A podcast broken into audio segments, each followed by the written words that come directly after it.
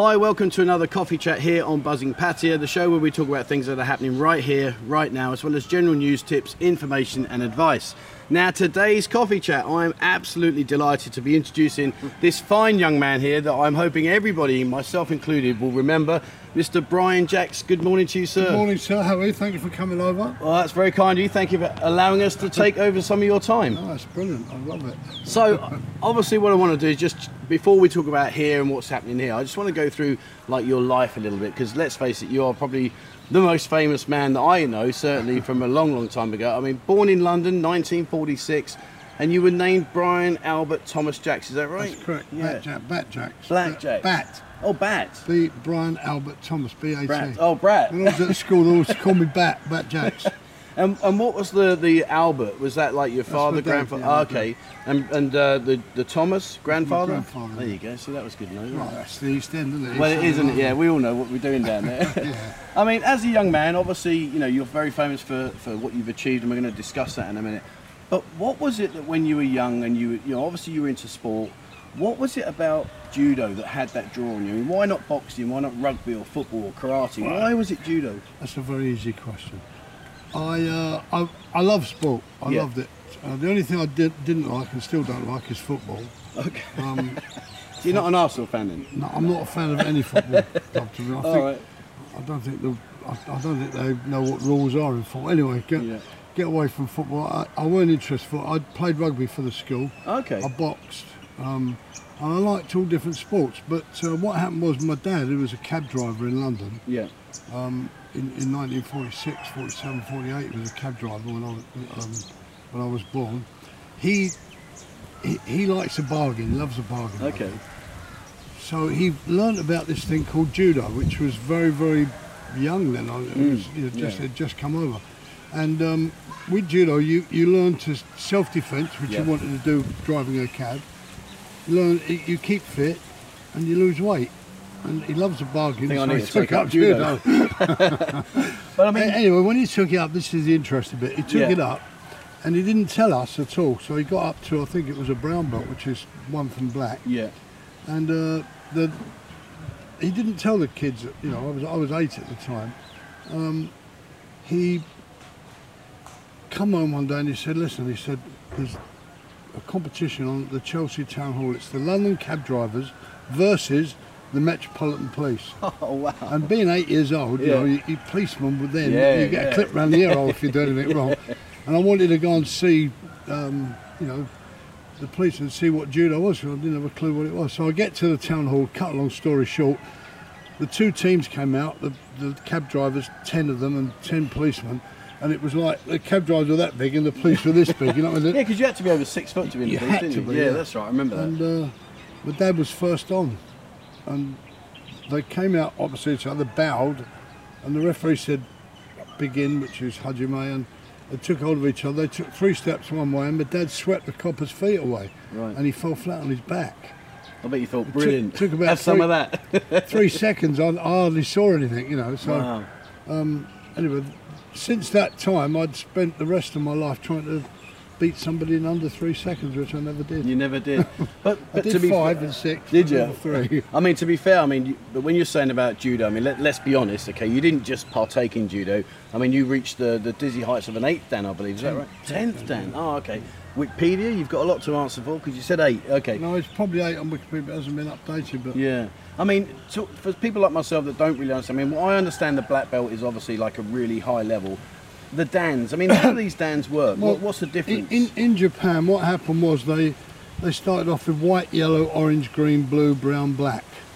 Um, and when you got your black belt, you'd finish the beginner's course. That was basically what a black belt was, wow. just to finish the you know just to be, finish the beginner's course. And then they had black belt one, two, three, four, five, um, which were competition belts. So the higher you got up in the competition, the, the better belt you had. So if you were a fifth dan and you were up against the third dan, you knew it was you know quite. I mean, is like, there- like horse racing, isn't it? Or, Oh, okay. You know, it, they they kind of give you a merit. You know, you know that you're going to fight someone not as good or as better than you, and so on. And in those terms of the Dan, I mean, like a fifth Dan to a sixth Dan, for instance, I mean, is there a, a, a big difference or is it Well, marginal? Is it fifth- technical? Fifth to sixth is um, changes colour. It goes from black to red and white blocked. Okay. And the reason they do that is because when you get six dan, you're classed as a, um, you know, qualified judo exponent. Um, and um, seven, six, seven, and eighth dan in red and white, and that they're all higher degrees of uh, teaching. In Japan, it, it, if you meet someone that's more important than you, you bow lower. I don't know if you know Oh, that. okay, yeah, I- so I the belt system is like when you meet someone, if you're an eighth dan and you see a six dan, the six dan bows to your lower. It's just to denote that you are better than them. That's all. okay. It's quite a good system, really. And I mean, when we're talking about the judo, I mean, obviously, you know, you excelled at 10th dan in, in, in uh, black belt, but judo became your life, didn't it? I mean, you've travelled all around the world. I mean, Yeah. gold medals in the Europeans, bronze medals in the World Championship, the Olympics. I mean, how how much pleasure and pain, I'm guessing, has, has judo given you? Well, I, I, I, I mean, I, it's hard to hard to tell you, but I left England uh, when I was 15 and on the on the 15th birthday. and lived in Japan for two years to study judo on my own, um, and that I think alone gave me such a lot of confidence, experience because when you're alone at the age of 15 in a foreign country.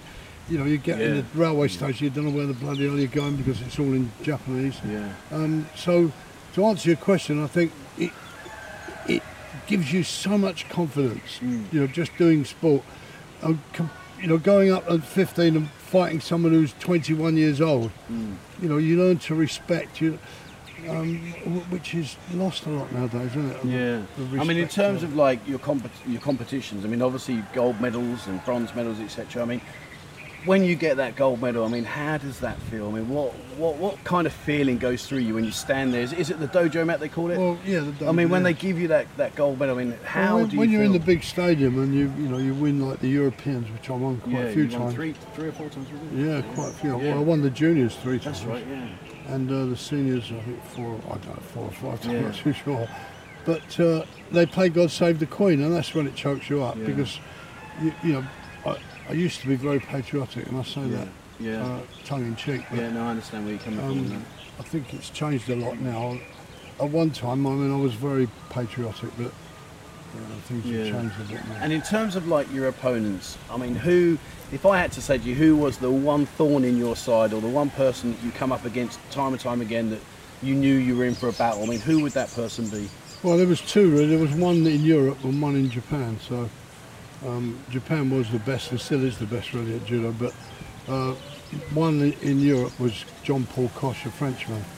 Um, who, you know, I beat him once, he beat me once, I beat him once. It, Right. it went on like that. So when you Um, both stood at each other looking, you think, oh, here we go here again. we go again. um, and uh, the other one was a, a, a, Jap- a Japanese. Um, you know, they, they were both brilliant players, Yeah. but one was this side of the continent, was the other side. If Understood. you understand what I mean? But um, one you met in the worlds and the Europe, you know, in the Olympics, and the other one was in the Europeans all the time. So Yeah. there were two really, Okay. two bogeymen. And uh, I mean, obviously, one of the things as, as a kid, I mean, you know, I grew up watching you on Superstars, and what an amazing show that was. I mean, you won it for it was five years in a row, was it? Six years, yeah. years, yeah. And uh, I mean, it was amazing to watch. I mean, what got you into Superstars? Well, I um, I was at a stage in my judo career um, where I was I was at the top, Yeah. and I'm, I'm thinking, how long more can I go on for, and what am I going to do when I finish doing judo? Because Okay. I, I never had it. I didn't have anything. Yeah. I had nothing. Um, and I, I didn't cherish the fact that I wanted to carry on doing judo teaching and all that. I, Okay. I didn't cherish that. Um, so I decided to go into college and become a teacher, PE teacher. Oh. Um, so I went into Avery Hill College uh, as a matured student, and um, I did three years there under Joe Jagger, Mick Jagger's father. He was head of department. That's a nice name Uh, drop, isn't it? Yeah, Avery, uh, Avery Hill Yeah. College. Um, qualified as a teacher. Uh, came out of that. Um, started working at school. Well, I was still doing the superstars. Uh, well, I was still doing judo rather. Yeah. And then I had a phone call asking me to, um, you know, if I was interested in going to superstars, and I said, you know, I've just started a job, blah blah blah.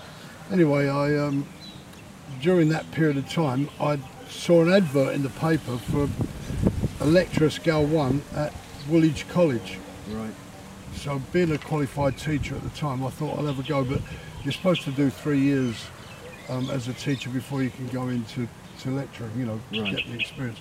And I thought, oh, I'd try it. You know, so I, Have a pho- crack, I yeah. the number, and uh, it was a it was a voice that I knew, and I'm, I'm thinking, I know this voice, and they're talking to me like as if they didn't know me.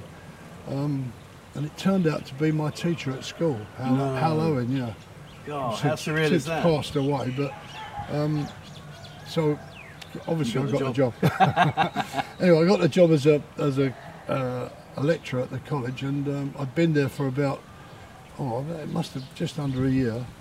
And uh, I had a phone call from the BBC saying, "Would I like to enter the Superstars?" And of course, that then it was such a good program to watch. there was no Mm, one fantastic on it, Yeah. but it was good because you had the like the world racing drivers and That's right, yeah. you know like James Hunt and all people like that on it. And uh, of course, I said, "Yeah, yeah, yeah." They said, "Well, it's." Uh, Did they know what they were letting themselves no, in for when no, you came no, up and no, no, they took it no, apart? no, that, uh, it was it was quite the opposite. They they said, okay, well it's it's next Monday. Well, it was it was Thursday, and they wanted me to go on Monday. And I said, well, hang on, I'm, I'm you know, I, I, I, I want a bit more notice. So yeah.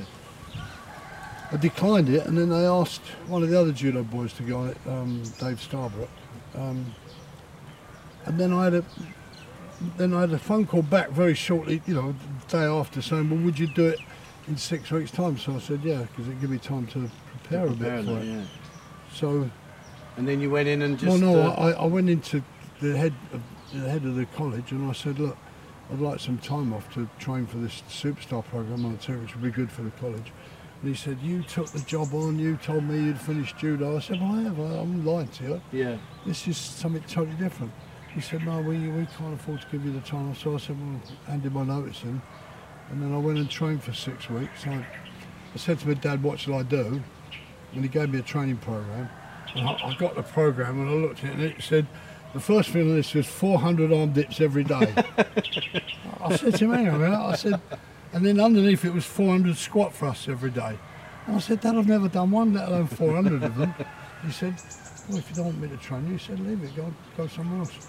And I thought, oh, fuck put my finger up, I'll do it, you know. Yeah. Anyway, I did it and Never believe look me, back, I- never look but- back. Yeah, but never look back. My arms were like lumps of lead after. Yeah, I can imagine. Well, you set a world record, didn't you, for the most amount of Yeah. parallel dips in a minute? Was it and 104? Dip, yeah, dips and um, squat thrusts. Yeah. Yeah, I remember. I mean, I used to, as a kid, I used to watch you on, on TV, and it was just Yeah, great- brilliant. yeah, it was great and uh, program, yeah. I I guess like your, well, I don't know, I'm, I'm guessing here, but was your biggest rival Daley, Daley Thompson?